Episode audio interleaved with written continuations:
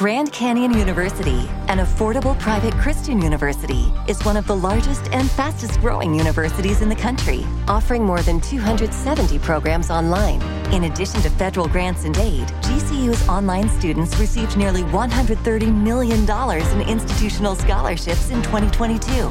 Find your purpose at Grand Canyon University. Private, Christian, affordable. Visit gcu.edu slash myoffer to see the scholarships you may qualify for. Now, let us begin. It is a new adventure. Something is about to happen. A change. An awakening of sorts. I'm getting older. Something new. I'm excited and afraid at the same time. Because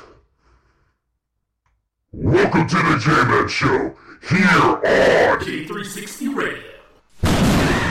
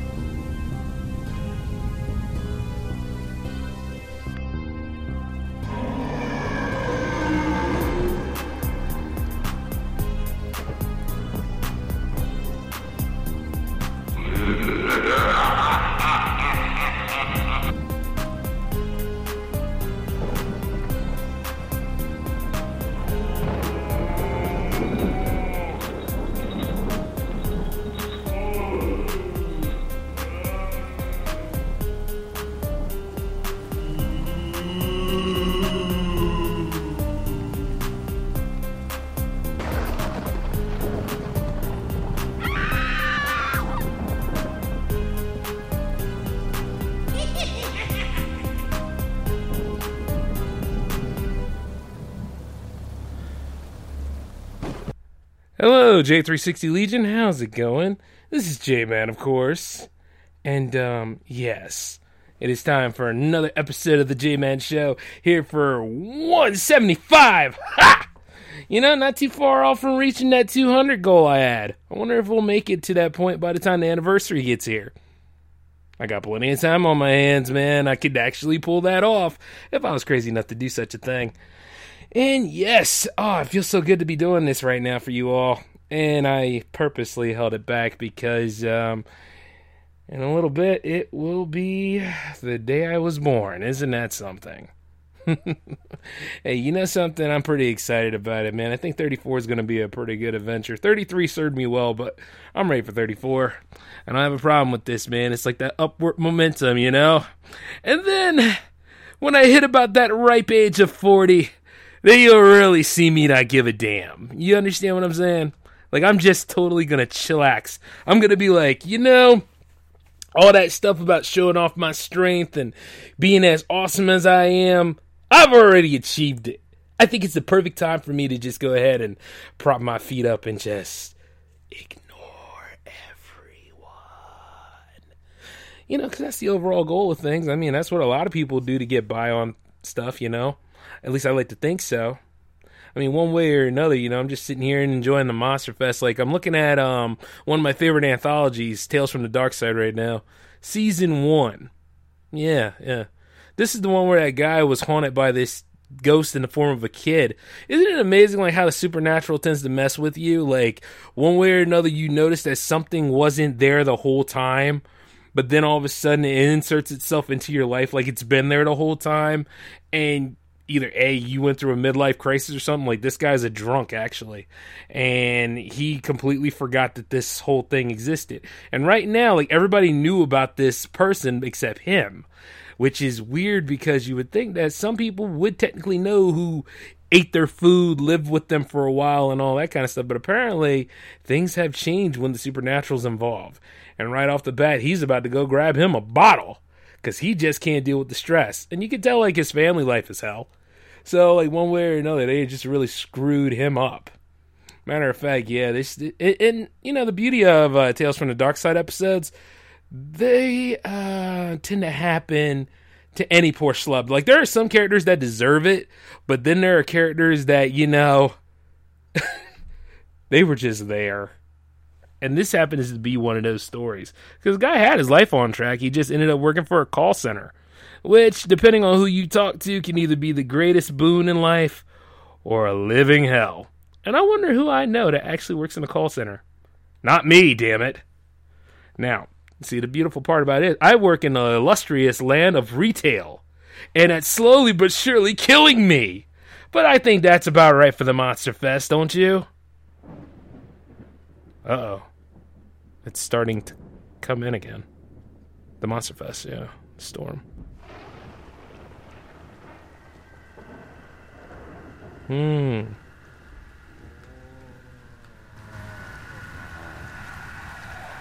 Yeah, there it is.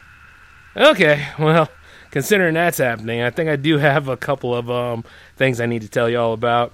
I did do some film redemptions not too long ago, and um, to be honest with you, they went. It was it was nice. It was like a trip down memory lane, sort of. Because I'll tell you this: at one time, you know, no, no, I still am. Heavily deep into comics, and these characters were based off of comic book properties, like you know, Ghost Rider I don't know how Ghost Rider memorabilia keeps popping up in my house. Like to be honest with you, I mean I remember buying the first one, then all of a sudden the second one showed up, and then the the, the book on Ghost Rider from Ultimate Guide and all that stuff, along with a bunch of team ups from Spider Man, which uh, yeah I did buy those, but that book popped right there. I don't know, maybe it was a gift from my pops years ago. Who knows? But I'll tell you this much, like I appreciate all those, but getting that second one. That second one sucks. If anything, it's a coaster for me. Like, you know, I like to go ahead and put my tea on something. And if it ain't like uh, some of these J360 coasters I have right they're pilots, if you will. Chances are you'll get you, you'll be able to buy your J360 merch soon enough. You just sit there and chill. Brother working through his phases right now. But the thing is, is that you know, like that right there, that movie's so bad, it might as well either be a placeholder some point, a paperweight in others, and then after a while, it's just garbage. But the first movie was good, though. I thought it was a very decent film. Like, there's some people out there that don't like this movie, maybe because they just don't like Nick Cage, or maybe because it suffers from the one thing that I'll give them a weak story. And then, like, of course, you know, he goes through a lot of the mooks real easily. And it's just to the point where it's like, yeah, no. You know what I mean? It's not interesting enough. Like, we didn't even get the gist of him talking about utilizing the power of hellfire more. I mean, it was there, but it was in passing. It wasn't like, you know, something that, you know, he utilized a lot of. He utilized it to a point, but not a lot of it. But what do you expect? It was made, like, what, two years after Daredevil and written by the same guy who wrote Daredevil and directed it. So it's like, um, yeah not necessarily the best film, but it wasn't the worst. So easily it's worth the three bloody knuckles. And I thought that um, Nicolas Cage did a fantastic job for his first outing as Ghost Rider. I'll give him that. And Eva Mendes wasn't too bad as Roxanne. And of course, they took liberties with the story because, hey, it's the early 2000s right now. Let's just take this comic knowledge here, look at it lightly, and then maybe apply it sparingly. Not to say that the MCU doesn't do the same thing, but sometimes it feels a little closer tied to Ultimates and everything else. You know, just because we're familiar to it. Whereas, like, this is licensing, and well, I'm gonna do what I want to do with it. And if you think that's really bad, I got another one that could top how bad uh, Ghost Rider was. It's called Man Thing. If you've ever read a Man Thing comic, remember Swamp Thing? sort of like that, but at the same time, it is a little. Mm, he's really mindless because I mean the thing is is that um, Swamp Thing, you know, at least he has a code and stay out of the swamp and all that kind of stuff. You know, he has a tragic story, whereas Man Thing has a tragic story. But Man Thing doesn't even know who the hell he is after a while. And the only time the stories really get interesting with Man Thing is when somebody lands into the nexus of infinite realities, or at the same time, Howard the Duck is there. And when Howard the Duck was there, that was funny because him and Howard used to have always like some interesting adventures. He did know that duck though. Uh, when are we going to get another Howard the Duck uh, sort of? Oh, actually, you know what? I wouldn't be surprised if it became a Disney Plus series. Because that just seems to be the trend right now. Some other people are getting uh, some pushes, and that's good that they are. We finally got our She Hulk after all. Why not? And then, of course, Moon Knight was cast. Oscar Isaacs. I hope I, I hope he does the role justice because I mean, who's gonna play Apocalypse now? And even when he played Apocalypse, it was like, who's playing Apocalypse? Yeah, really, because they lightly used him. Oh come on, y'all know I'm right about this. Eh, you know, I just hate the idea of that being a trend too. Yeah, this we got all this build up around this villain, but hey, let's barely use him. Yeah. Anyway, the second movie, in hopes of if it didn't go right with the Ghost Rider transition at the time. Thank you, Monster Fest Storm. Thank you. The whole thing with that was is um Spawn. See, I was gonna do Hellboy, but I figured Hellboy deserves his own day. So yeah, I figured let's go down a down a decade and take a look at what's going on with you know Spawn. And the thing about Spawn was, I love the movie. I actually love the live action movie. I hold it in a separate train of thought other than the animated series. I hold that in high regard anyway. Much like anybody who holds Batman the animated series in high regard, I hold that Spawn animated series in the same way. Perfect? No, but it has that right blend of, you know, action, drama, tragedy, and then, you know, yeah, you, Spawn has it rough, man. of course he does, right? I mean, what would be in a corpse like that, and and notably so that you're being pulled between good and evil at all times, and then if you use your power to the to the max, which are finite, you got to go all the way back to hell and get another shot at necroplasm from your boss, and then lose more of yourself, and then you got to come right back, if possible. But then, then again, they say he has to lead Hell's Army at that point. So he kind of, you know, when he made that deal, he stays out there all the time, basically because he reneged on the deal a little bit. That was actually pretty cool. Like I, I, like it when characters, you know, if they fight strength for strength, that's cool. But there are times when if the character can outsmart this would-be all-knowing, omniperfect, powerful sort of being, that's awesome. Cunning is great, if you will.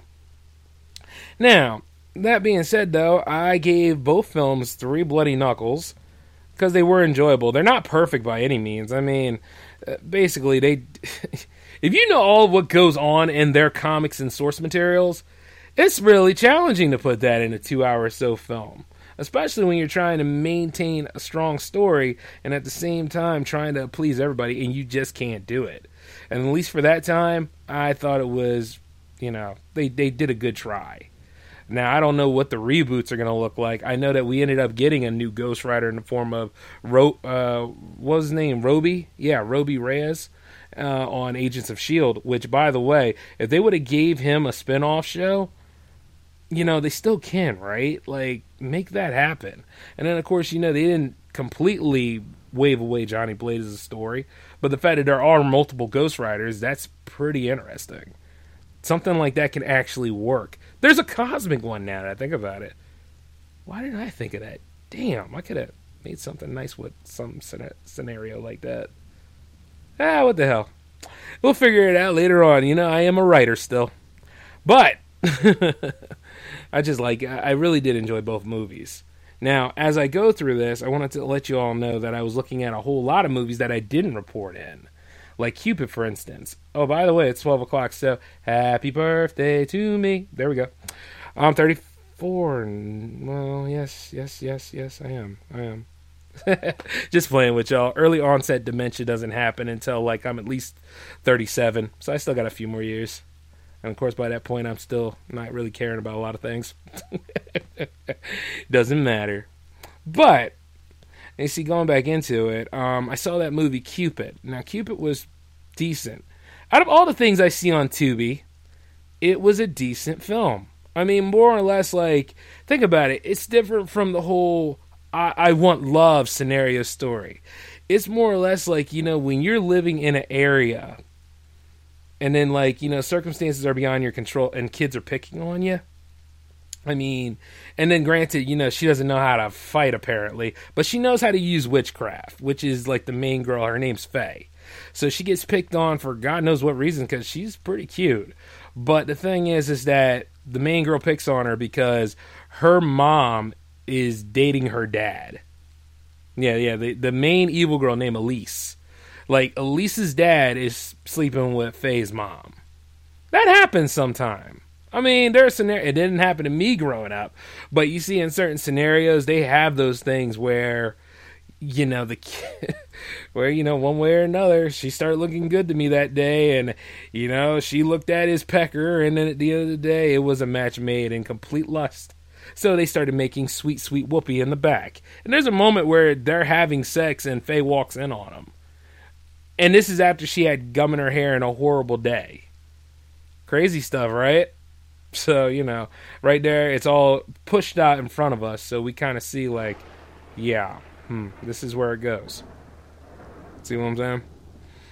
And then the weirdest thing about it is, is that, um, you know, it, it, it, maybe there's a little bit more with Elise's problem because Elise was just a complete um, jerk throughout the whole movie. Like you're just looking to see if somebody would slap her, you know. And then the thing is, is that nobody ever does. Nobody holds her accountable for it. Obviously not because hey, why would you, right?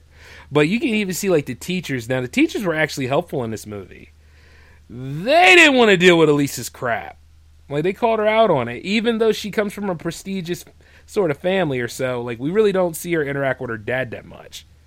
But no, we really don't. If anything, the dad's interacting with Faye's mom. Mean, at the end of the day, like, what, what, what can you do about that? You know, nothing.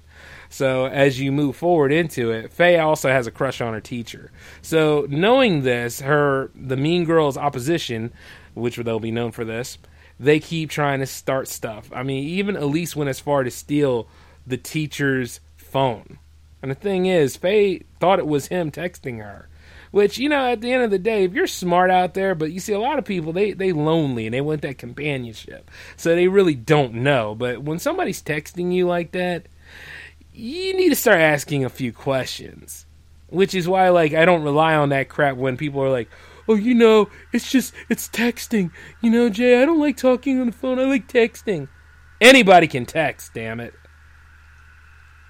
make sure you know who's really talking over there before you get real intimate about that stuff. I'm just saying. And peop- and other people know this. That's why we got all that crazy crap to report on. It's crazy as hell sometimes. But you see the thing is, they even had the girl expose herself, be in her bra and everything. They say, "Oh, she stuffs her bra and all that stuff." You know, petty crap. And then when she finds out about it, you know, there I was hoping that there was going to be a big old woman versus woman sort of scenario. Now, I'm not saying that I like that stuff. I'm just saying that Elise deserves it. There has to be a comeuppance, especially when you're doing all this kind of stuff to people. Like there, there, there's no restitution here, what's the point? So you see, when it happens, Elise and all of her mean girls, they were actually trying to host a Valentine's ball. And you see, the thing is, every time she kept getting in, so they said, "We're going to take the ball from you. We're going to take the ball from you. You're going to get expelled." And then she, not caring, has her jock boyfriend, who doesn't go to that school, obviously, pops up over there as a way of trying to stick it to the man. Because after she got found out of all the thing that she did, it was detention for all of them. And then the teachers, who once again had enough of it, along with the principal this time, they canceled the ball. So everybody had to stay behind to go ahead and break the stuff down. So when they broke the stuff down or on the verge of it, she was getting mouthy with the uh, temp teacher because she figures the temp teacher don't have any power over. They have a little, but you know, whatever. So she walks out of the actual school. Now, Faye, who pretty much is brokenhearted because she even talked to the teacher about it, and she almost kissed the man which is a complete no-no. Uh, according to some people, some of y'all like that stuff. I, don't know. It's still a taboo. Damn it! You're robbing a cradle regardless. But uh, weird. But you see, like when it get right down to it, she started going ahead and pulling out her book about summoning Cupid. Now, this Cupid is not like the Cupid you think of. This Cupid is vengeful, tainted, doesn't give a damn about anything, and purposely uses his arrows not to go ahead and enforce love, but to kill it and the people that want it. And there was a story drawn out about like how he was betrayed by his mother Venus because Venus was jealous of the woman that he wanted. So, in doing so, she tainted his arrows to poison her. And then when it killed the woman that he loved, obviously he got jaded. So, in being jaded and all, he starts being this omnipresent figure that attacks and kills. And you see a witch or anybody that summons can summon him, but there's a price to pay, a restitution of sorts. Either the witch has to die or the person that causing the pain has to die. And the thing is, she didn't really specify on that. She said anybody in that school she wanted love to be wiped out from. And then you know the two teachers, they're in love with each other, the temp teacher and Faye's teacher. And the thing is, is that, you know, there's a little subplot there. It's kind of murky, but I looked past it because I wanted to see how Faye would solve her problem. To which she did solve her problem. I'll bet uh, in a in a chaotic way. Because when Cupid came to town, man, he was taking care of business. He was just doing all the Legolas and, and all the Hawkeyes and stuff like that. He needed to be out there with them. That's all there is to it. He was doing some wild stuff, man. Picking them in the eye and shooting them in the chest, and then like you know getting them in many different ways. And if it wasn't exactly the arrow shots that was doing it, it was the laced poison that was in the arrows. And then, of course, you know, Faye had a friend there too that, you know, felt like, I want you. I want to be out of the friend zone. Please notice me. Please love me. Now, in real life, that can happen. I'm not saying, I remember I was riffing and I said it couldn't happen, but for some people it does. But the thing is, it's an upward climb, and the problem is, it really depends on the people paying attention. Because, um, there are moments where it's a real pain in the ass trying to get somebody to notice you, even though they already knew you were there. You see what I'm saying? There's so many scenarios to this, and I'll probably look into it during Valentine's because that's when I try to help a lot of people get out of their Lonely Hearts Club. And how successful that is, you mind your business. It's very. Uh, anyway, so you see, uh, when Cupid's over there and taking people out, he took out the principal awfully, man. Like, I mean, he shot him right between the eyes, and then like he shot him again in the left eye, making sure that he dead. And then he wiped out um, Elise's boyfriend. Elise, being the giant B word she is, I'm trying not to cuss, runs into the school and tries to tell her friends all about it. One of her friends actually got cookied in the back, and I mean cookied.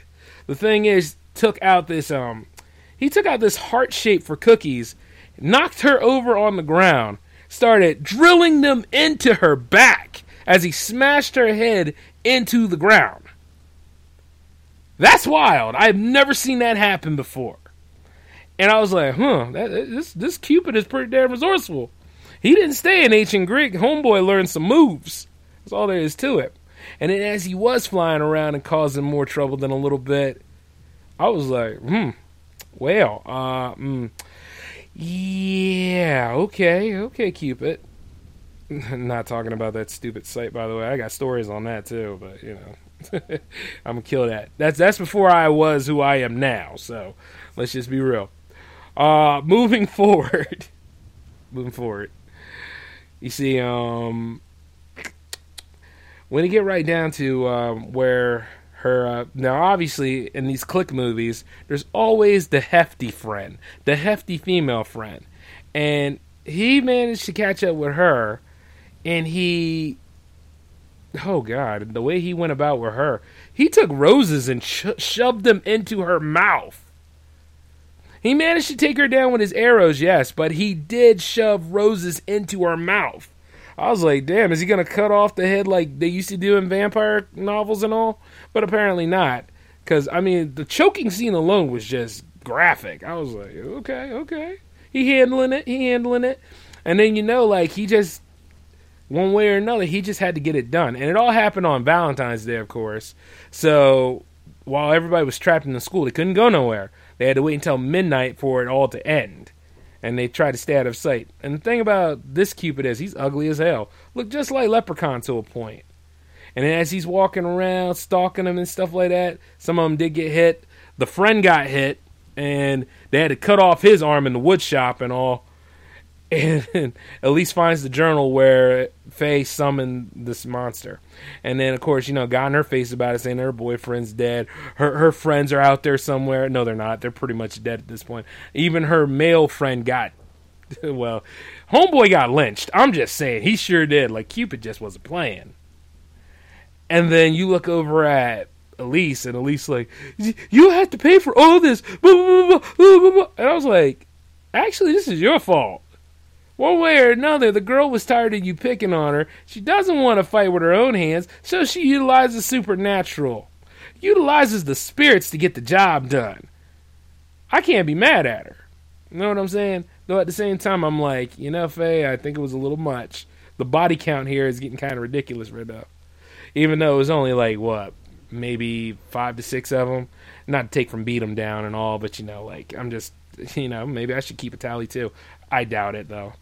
Because uh, I was just in there enjoying all the merciless slaying. And then I was looking at the Cupid. I was thinking, hey, why don't they have Pisces be reincarnated to go ahead and quell this monster's um fury? But then again, I was like, no, there has to be another way. And there was, because there was a moment where the temp teacher was captured by Cupid into the auditorium.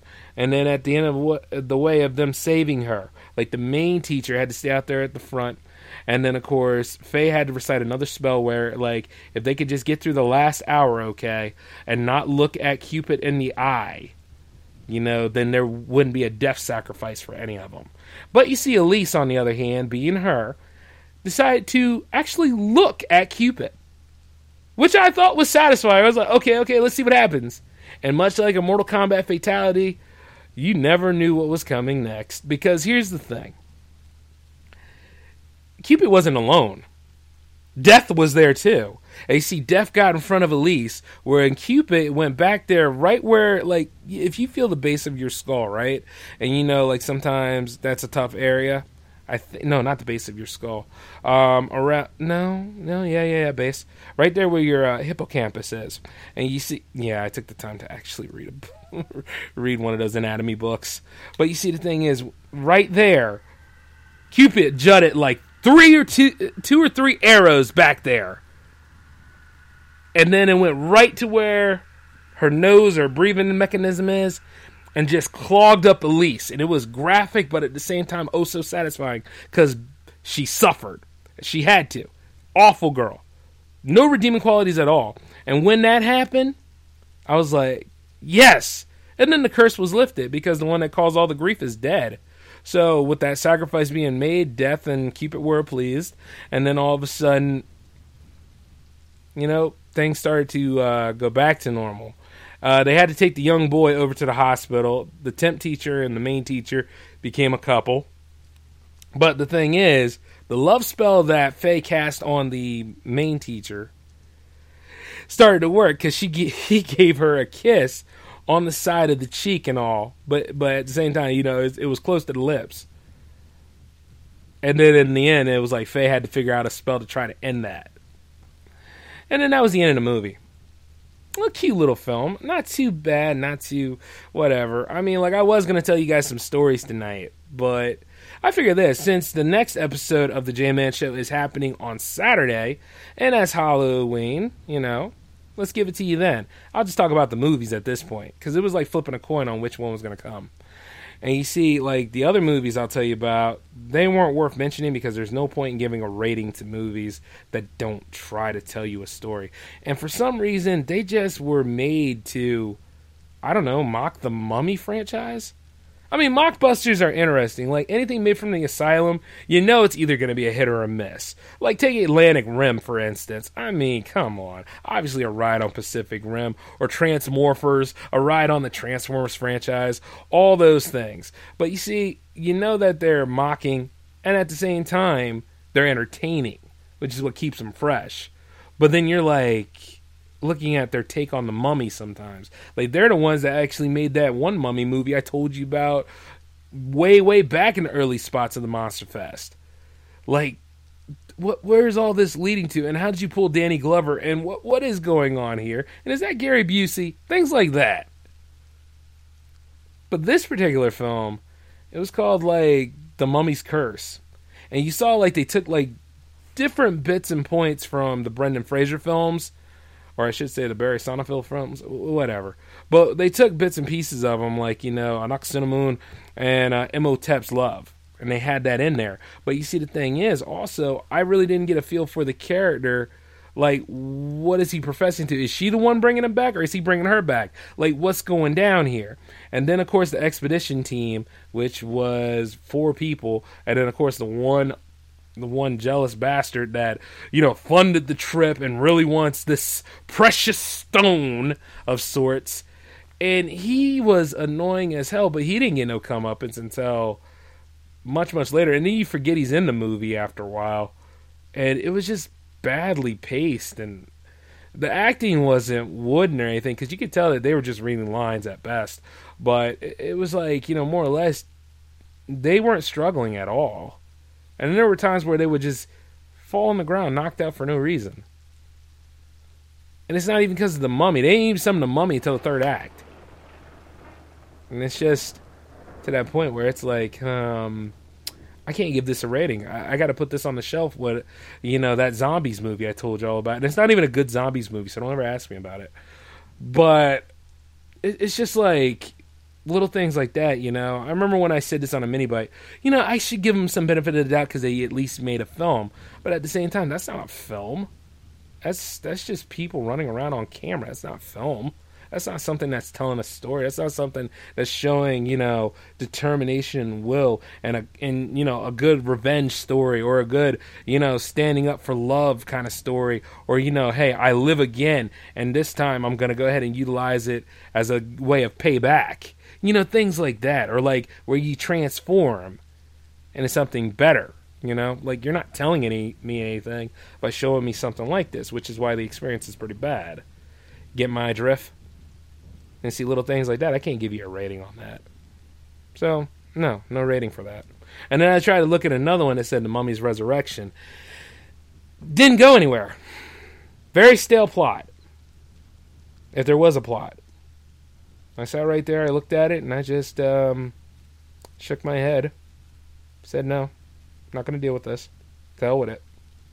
And I moved on to other things. Matter of fact, I moved on to uh, The Great Pumpkin again because I just can't get enough of Charlie Brown, Linus, and all sorts of other crazy miscommunication that goes down over there. So I sat there and I watched that again. That's a that's a five bloody knuckle special, man. I, am not gonna go ahead and be like, oh, you know, uh, it's not as good as I remember. Um, I'm gonna go ahead and, and lower it down. Nah, that's not what I do here. That was enjoyable because that really just took that short special took away both two hour movies like that. I mean, it was either that or Ghostbusters. And the thing is, I was going to leave Ghostbusters alone this year because I wanted to wait for that third movie to come out to get ready for that. But since it didn't happen, you know, it didn't happen yet. So when it when it does happen, that's when things change. But right now, though, I'm looking at some anthologies. Some of y'all have box sets of Friday the 13th now, and I think Friday the 13th was on TV not too long ago. Was it? Was it? Uh, I don't know. A friend of mine was watching it, so maybe that was just him watching Prime. But the point is, is that uh, those it's a nice set, isn't it? Very wonderful.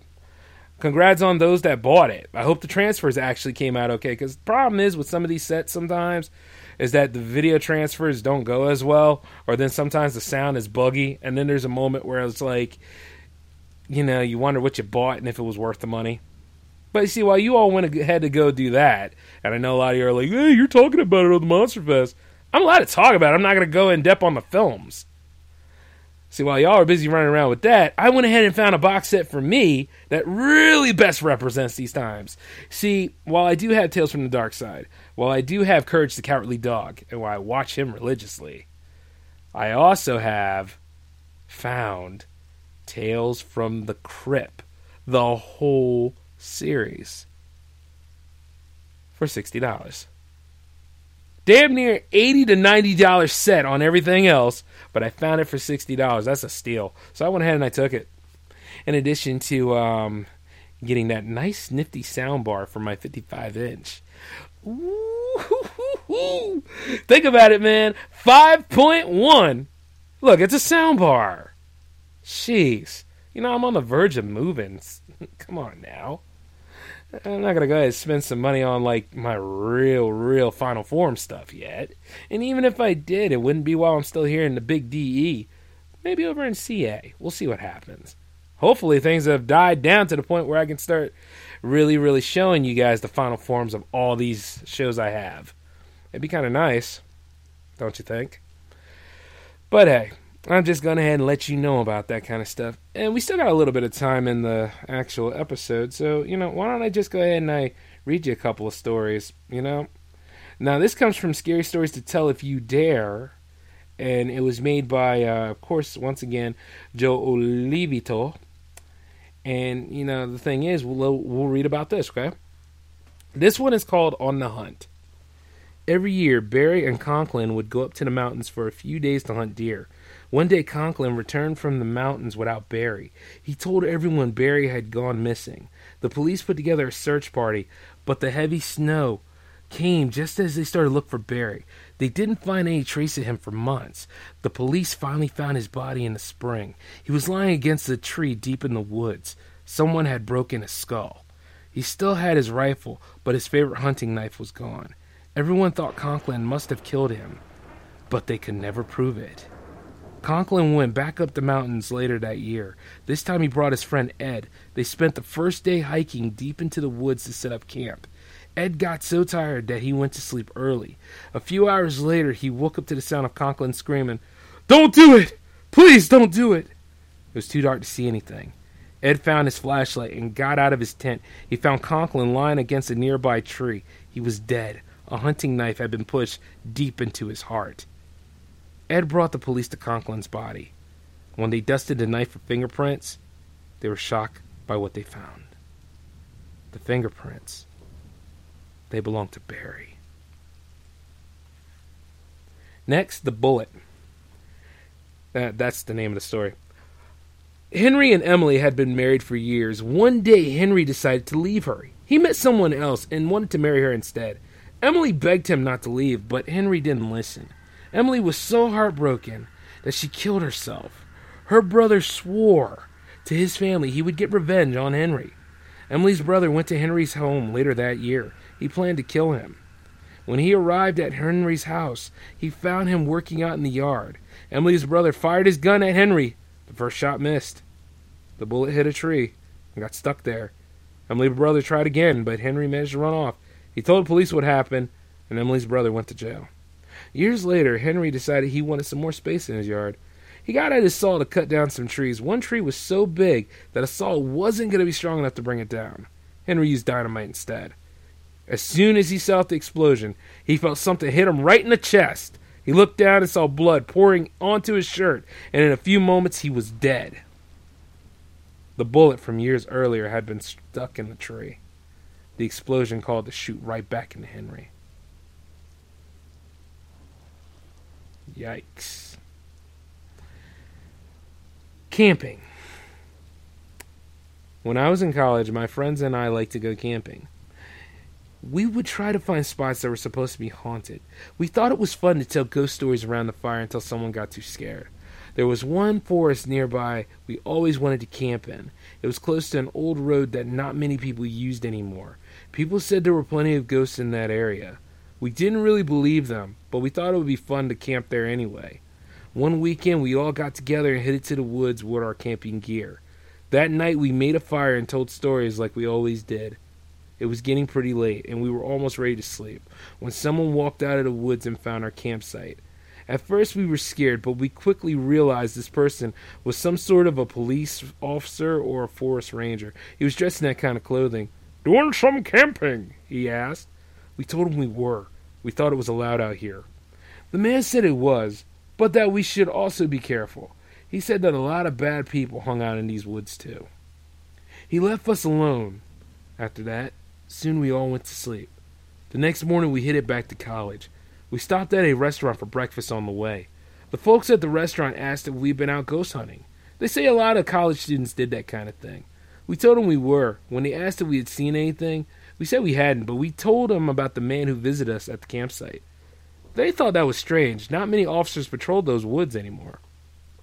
And when they asked what the man's clothing looked like, I noticed a picture on the wall. And the man in it looked exactly like the man who visited our campsite. When I told them this, they just looked back at us in shock. That's not possible, the man who owned the restaurant said. The man in the picture was part of the forest patrol, but there was no forest patrol like that anymore. He said the picture was more than 50 years old. Still with me? I got more. Let's do it again, huh? This one's called Black Eyes. Yes, black eyes, not black guys, which, by the way, you're only dealing with one right now, and I'm all you need. Talking to the ladies. anyway, uh, let's get into it. Black eyes. Megan had just gone to bed. She was almost asleep when she heard a knock at the door. I wonder who could be at the door so late, she said. Megan never got visitors at that hour. She it to the door and opened it up. Standing on her front porch were two children. One was a girl who looked about six years old. The other was a boy. He looked a couple of years older. For some reason, Megan was scared of them right away. She wasn't sure why. They were just kids after all. But somehow it seemed like they wanted to hurt her. We need to come in, said the boy. His voice was very polite. Well, not in the way I read it. But Megan thought he almost sounded like an adult than a child. Why do you need to come in? Megan asked. Our mother will be worried about us. We need to use your phone and call her. Why are you out so late? Megan still wasn't sure why these children scared her so much. She felt like she was looking at someone truly evil. Usually she would be happy to let two children call their mother, but something about these children were different. Just let us in. Our mother is worried, the boy said. The girl didn't seem like she was going to talk at all. She just looked like she was watching the boy. I don't let strangers into my house, Megan said. Tell me your mother's number. I'll call her for you. No, the boy said. He sounded angry now. Let us in. Suddenly, Megan realized why she was so afraid of these children. She couldn't understand it, why she didn't notice it before. Their eyes were completely black. There was no color at all. Megan felt a chill. It was like they had her in a trance before. She knew it should not have taken her that long to notice their eyes. You can't come in, Megan said. She was sure that they would try to hurt her if she let them in. She didn't know why they just didn't force their way into the house. Let us in, the boy said. No, Megan quickly shut the door. As soon as she had the boy start pounding on it. Let us in! Let us in! Megan wanted to run to the phone, but she was too scared to move. She thought if she turned her back, the boy might open up the door and attack her. He pounded on the door for a long time. It might have just been minutes, but it felt like hours. Then suddenly he stopped. And after a moment, Megan stepped to the window next to the door and looked out. There was no sign of them. Chilly, huh? Well, you know, that's the thing about these stories, man. Like folklore really shapes our culture, and the thing is, is that some of this stuff could be real, especially here in the uh, old thirteen colonies. But you really don't know after a while, right? Usually, it's like a house in Vermont when it comes to stories like this, or New England, whichever you want to take. But you see, as much as I'd like to tell you some more, I'm gonna have to wrap it up here. But guess what, though? Like I said, Halloween special is coming Saturday. It's my gift to you in addition to this episode because, hey, I, you know, with COVID 19, I didn't want to celebrate my birthday without, you know, you guys playing a role in it too. I mean, you guys are my fans, and some of y'all are content creators and stuff like that. So, one way or another, I don't mind giving gifts back. So, hey, I want to thank all of you for uh, spending this time with me. Uh, 34 is going to be a fun year, and um, well, we'll see how things grow from here on out. Okay, this is the J Man signing off. Peace be with you. Laters.